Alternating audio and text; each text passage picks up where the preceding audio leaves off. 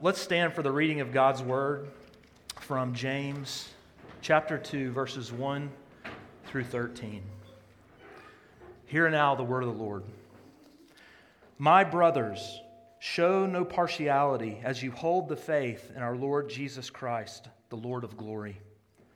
For if a man wearing a gold ring and fine clothing comes into your assembly, and a poor man in shabby clothes also comes in, and if you pay attention to the one who wears the fine clothing and say, You sit here in a good place, while you say to the poor man, You stand over there, or sit down at my feet, have you not then made distinctions among yourselves and become judges with evil thoughts?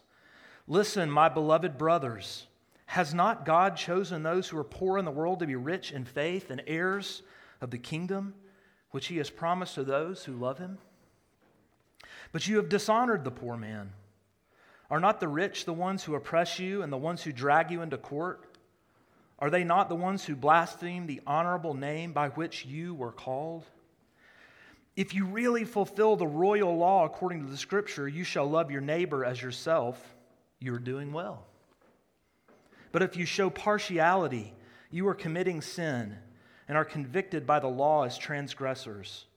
For whoever keeps the, law, the whole law but fails in one point has become guilty of all of it. For he who said, Do not commit adultery, also said, Do not murder. If you do not commit adultery, but do murder, you have become a transgressor of the law. So speak and so act as those who are to be judged under the law of liberty. For judgment is without mercy to the one who has shown no mercy. Mercy triumphs over judgment. This is the word of the Lord.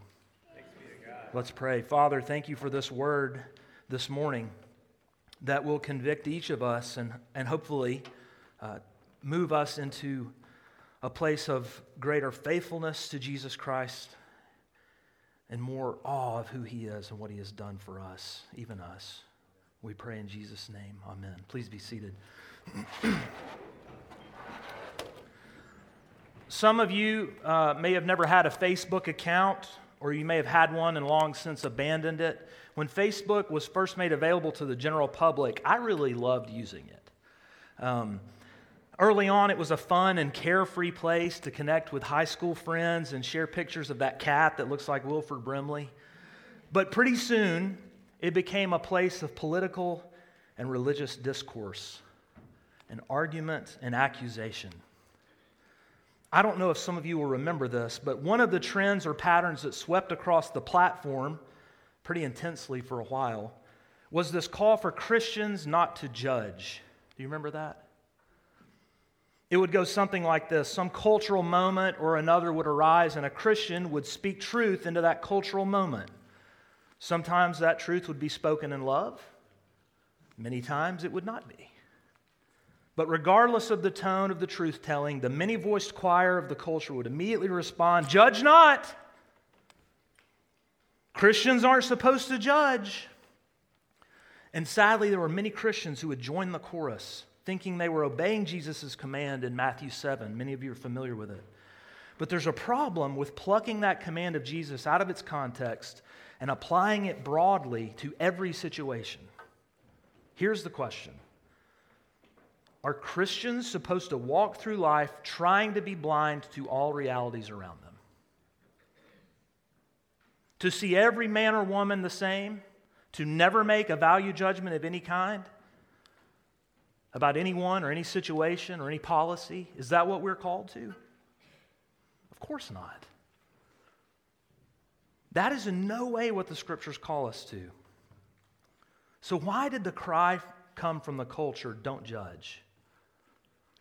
The problem is this there are three concepts in Scripture that often get thrown into one broad category called judgment. Maybe more. Three that I'm going to address this morning. Those three concepts are judgment, discernment, and partiality. And we're going to see all three contexts at play in the text this morning. They don't mean the same thing.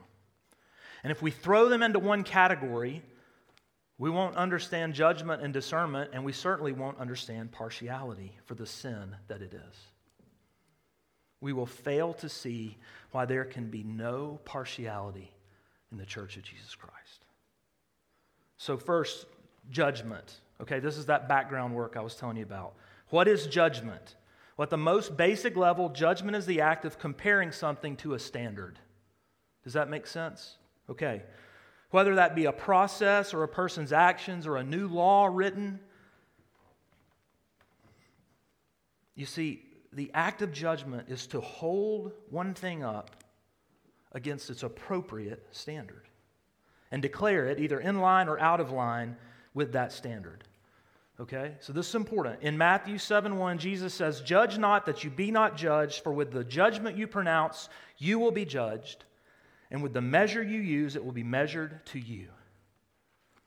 Now, when the voices of Facebook or Instagram or the office water cooler or your own dinner table, when those prophets swell up, they usually stop after these words judge not. And even the well, we, well meaning Christians, eager to obey the Lord in whatever He is saying here, we may be tempted to say, well, I shouldn't judge. But that's not where Jesus stopped. He continues in verse 3 Why do you see the speck that is in your brother's eye, but you do not notice the log that is in your own eye? Or how can you say to your brother, Let me take the speck out of your eye when there's a log in your own eye? You hypocrite. First take the log out of your own eye, and then you will see clearly to take the speck out of your brother's eye. You see, Jesus is not condemning all judgment and all judgments of all kinds in this one comprehensive statement. We know that can't be what he's saying because there are countless passages of Scripture that command us to judge. Now, that's going to be alarming to some people. And there's a nuance with it. And that's not the main point I'm going to make today. But if you need some, if you need some examples, if you want to go look at this, you can look at John 7 24, 1 Corinthians 5 12, and 1 Corinthians 6 1 through 5. And there are many others. Jesus is not condemning judgment wholesale, he's condemning hypocrisy in judgment. And Jesus' word picture here is stark and hyperbolic, isn't it? Imagine I walk to the back of the sanctuary. I walk in the back of the sanctuary. Just rem- everybody turn around. There's the door. Imagine that you guys are already in here and church is about to start, and I walk in and I have two two by four by 12 foot timbers sticking out of my eye sockets. And every time I turn, people are ducking because you know how fast something moves that far out. And I walk right down to the front and I look at Brian and I say, I think you've got something in your eye.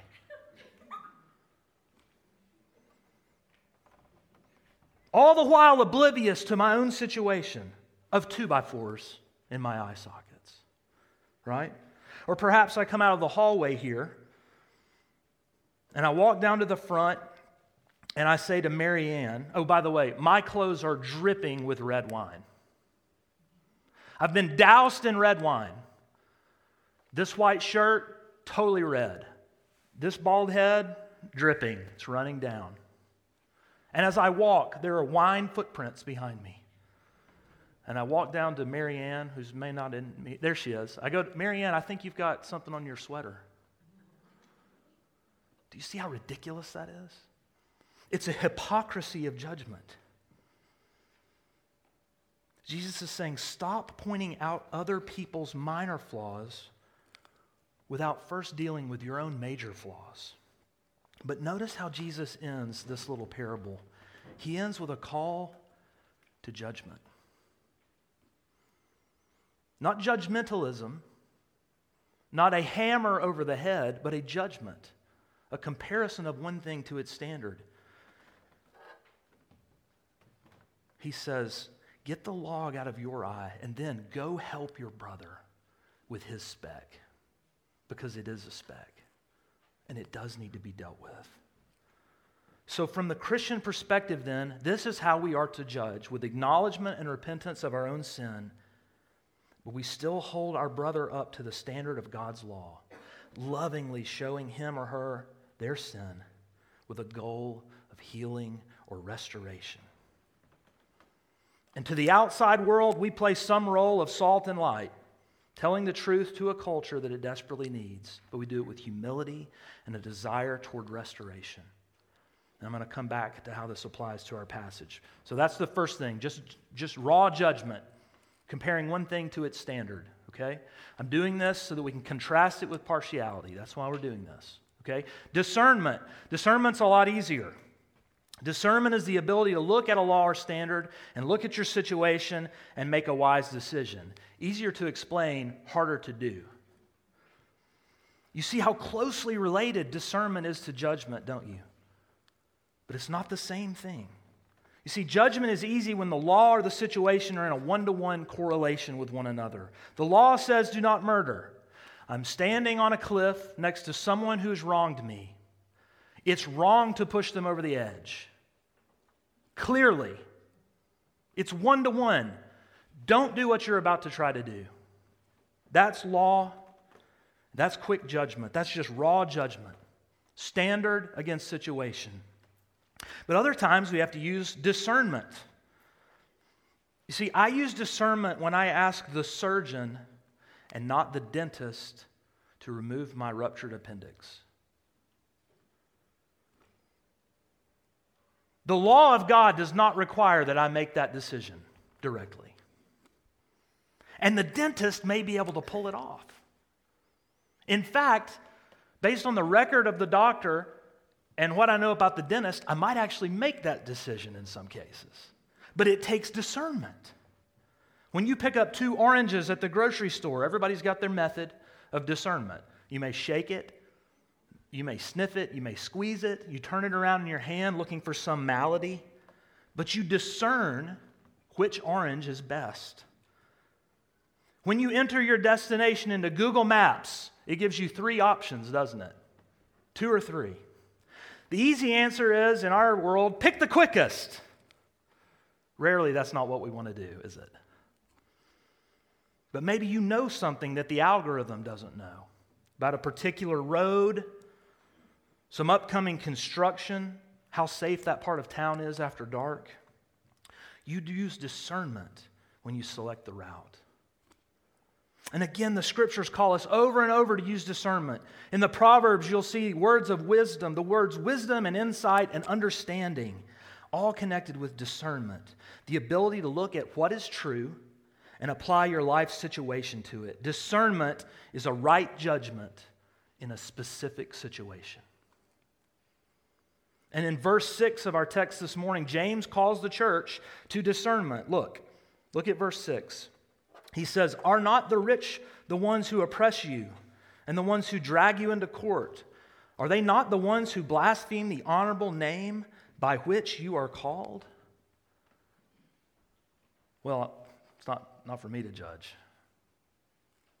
James is saying, No, it is. It is. Judge the situation that you're in, discern what's really going on. You see, James is asking these rhetorical questions. He invites his readers to this discernment. He's saying, make a wise judgment about these people and the way they're treating you.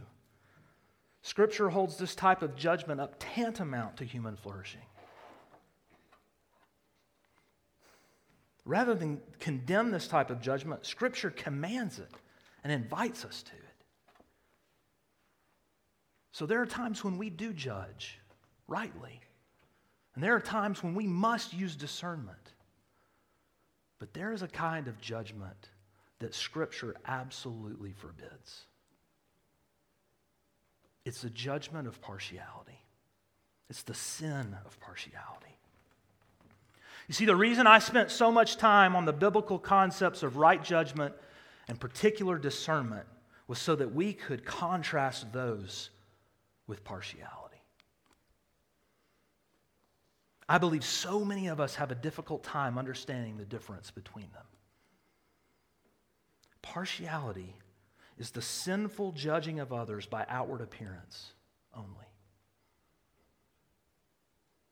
It's an undue bias. It might be wealth, and in our situation in the text this morning, it is. It might be poor and rich, but it might be position in society, which is closely linked. It might be race, color of skin. It could be lots of things. James takes us to what was probably a real situation in this early church to whom he is writing.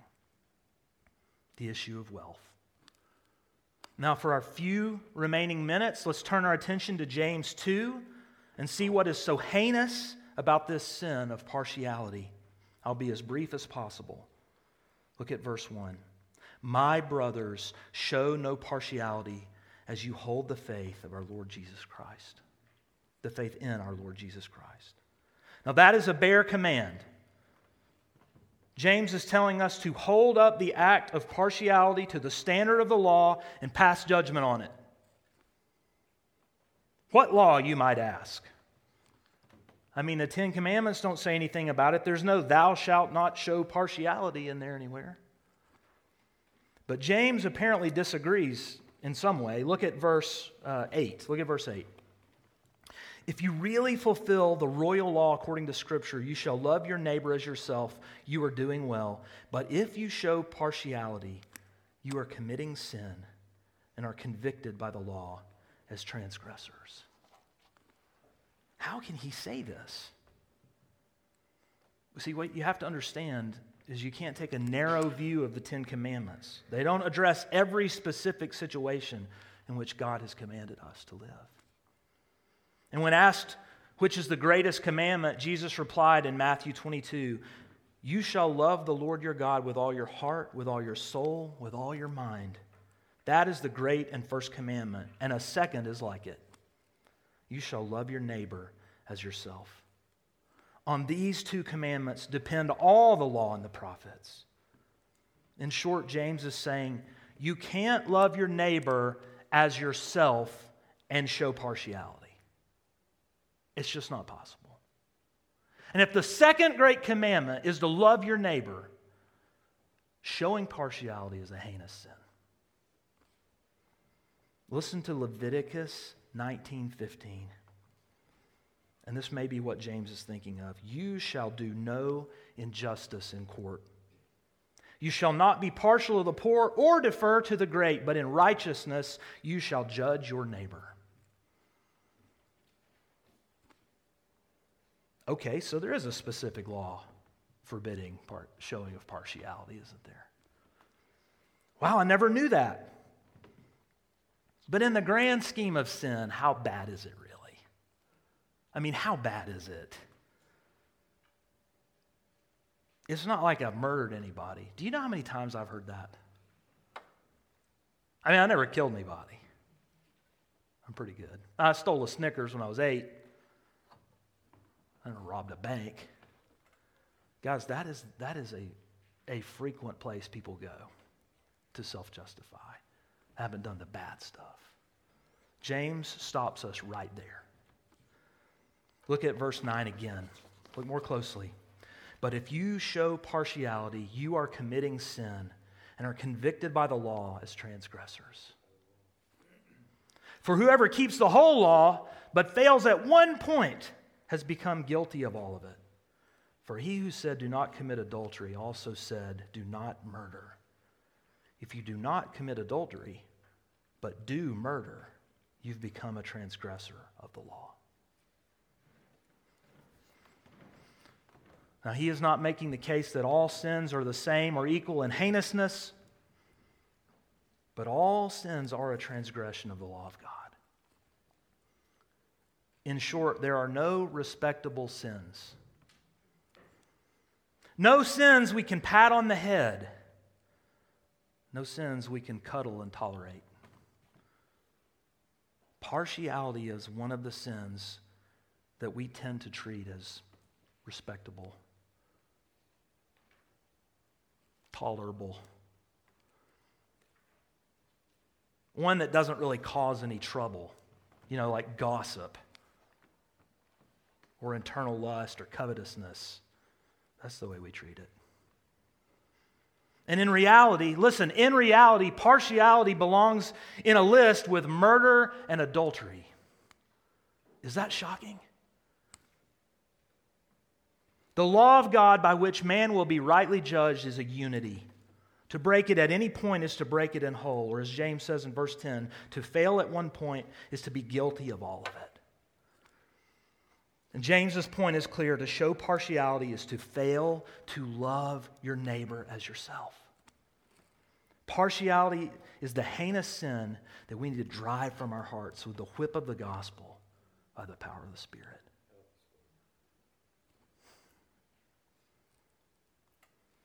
But how? How are we going to do this? How can we confess it and begin to heal and grow? I think the how is tied to the why.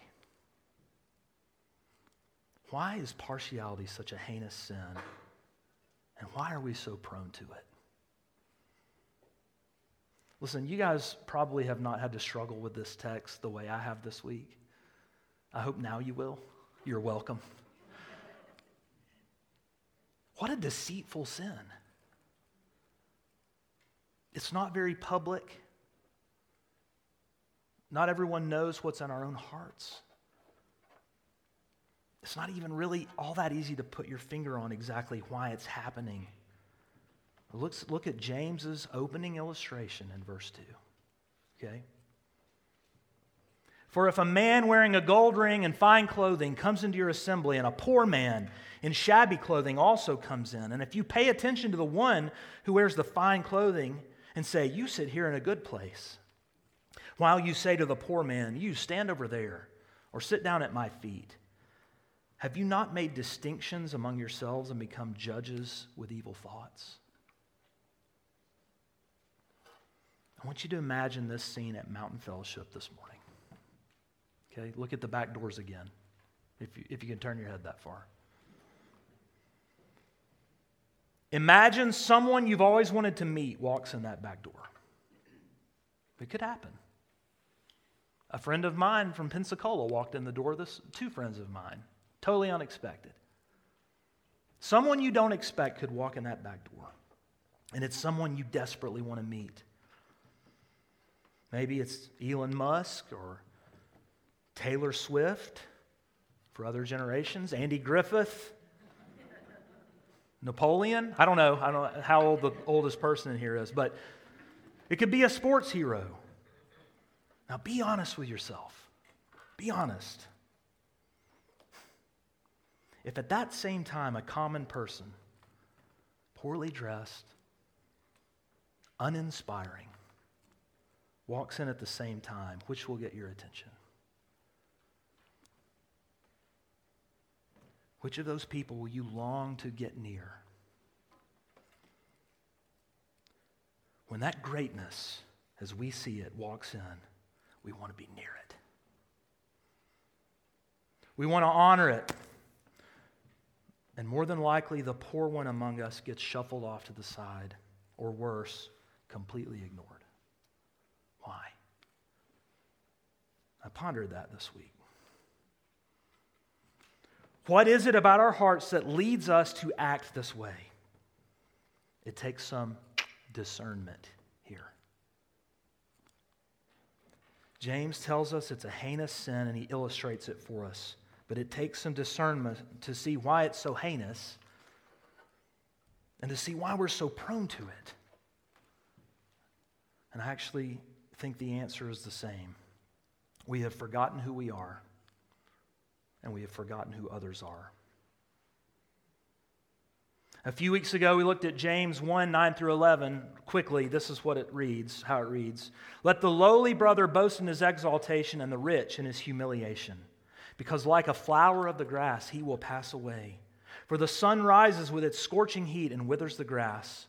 Its flower falls, its beauty perishes.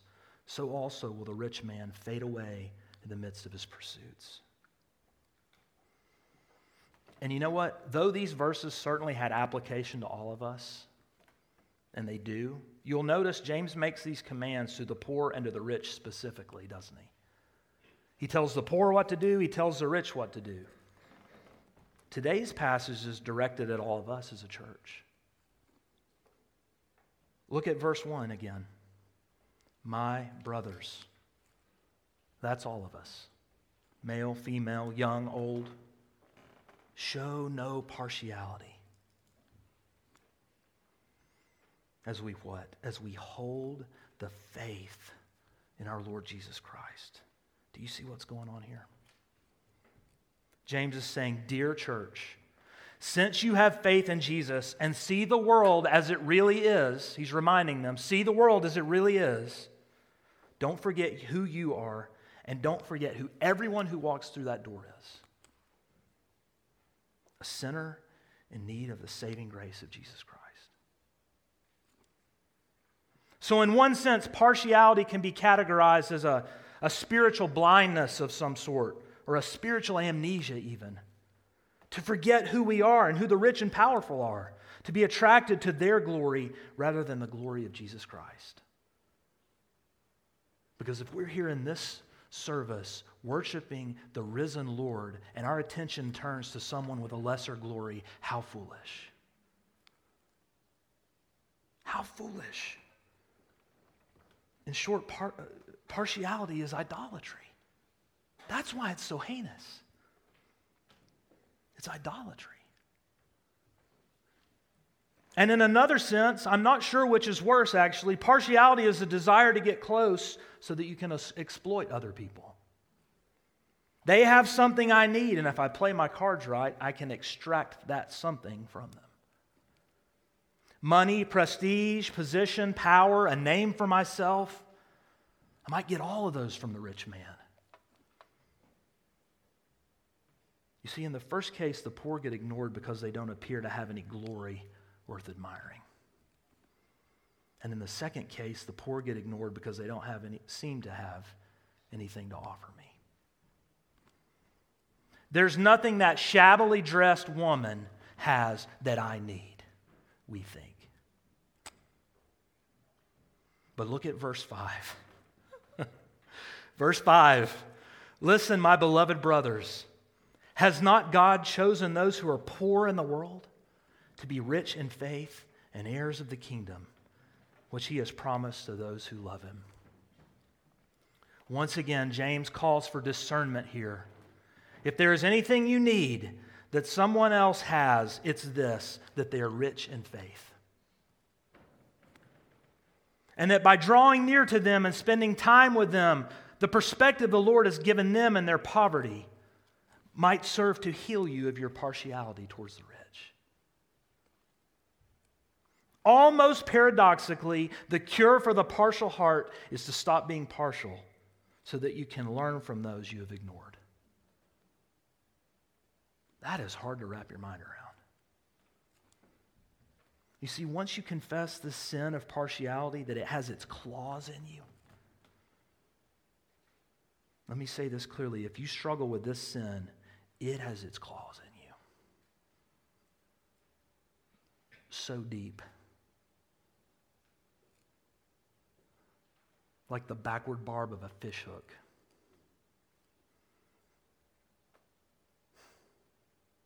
But once you confess it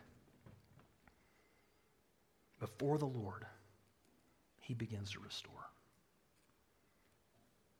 Take a step toward those you might normally ignore.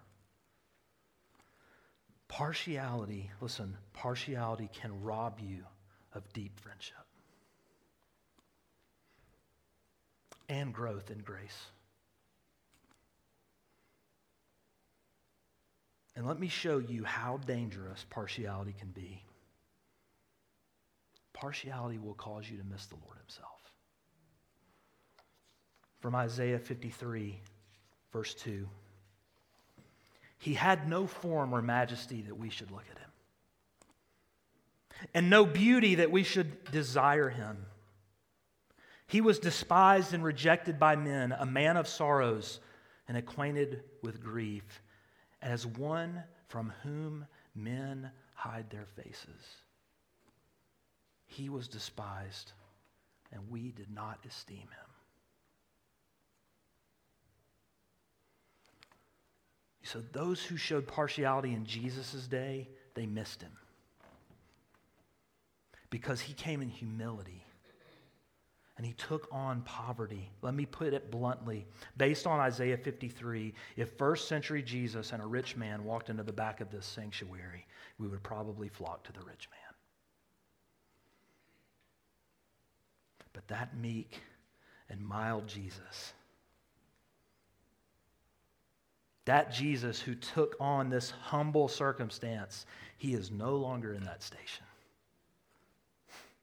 You see, though his heart is still near to the poor, he is exalted to a place of greatest honor and power. Here's the point in the church, all are one in Jesus Christ. And as I said a few weeks ago, to ignore the poor is to ignore the realities of the age to come. The age to come is staring us in the face in this body where rich and poor worship one Lord together. The, hear this admonition from Paul in Ephesians 4. I hope this ties it together. I, therefore, a prisoner for the Lord, urge you to walk in a manner worthy of the calling to which you have been called, with all humility and gentleness, with patience, bearing with one another in love, eager to maintain the unity of the Spirit and the bond of peace. Here it is there is one body. There's one body, the church, one Spirit, just as you were called to one hope that belongs to your call. One Lord, one faith, one baptism, one God and Father of all, who is over all and through all and in all. Partiality denies all of that. It blinds us to the fact that we are one in Jesus Christ. It robs us of intimacy with others, it robs us of intimacy with the Lord. What's the encouragement here? The encouragement is the gospel of Jesus Christ. That even this sin we can bring to Jesus Christ for healing. And so, as I close, what would it look like? What would it look like for many of us today in this church and Mountain Fellowship to say, Lord, I am guilty of the sin of partiality. I want to be healed. I want to be made new in this area. I believe one Lord, one faith, one baptism, one body of Christ, the church. I hope I can say this with no guilt attached. I hope I can say this as a vision for how we might obey this command. Look around the sanctuary one more time. Don't look at the people. Look at the seats. Look again.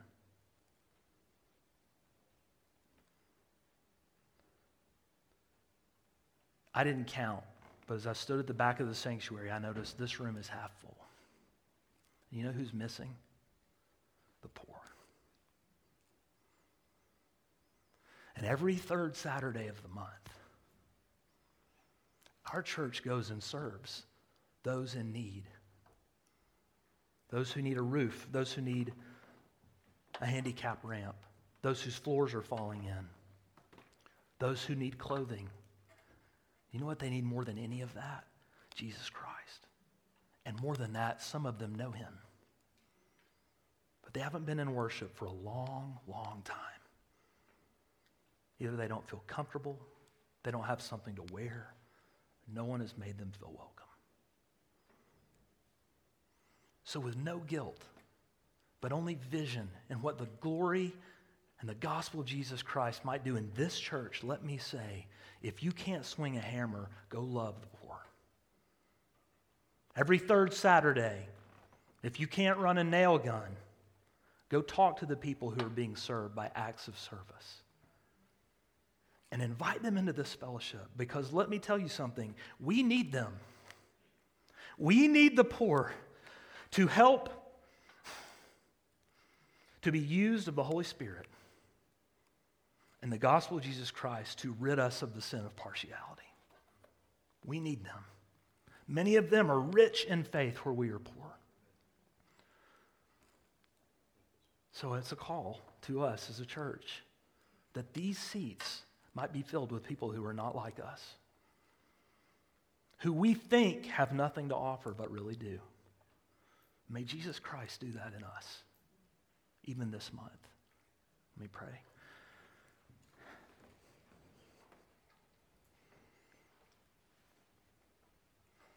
Father, the, the facade of having our lives together, the facade of wealth, the facade of position and power, you have reminded us all are one in Jesus Christ. Not by any action of our own, not by anything we've earned, but by the pure grace of God and the finished work of Jesus on our behalf.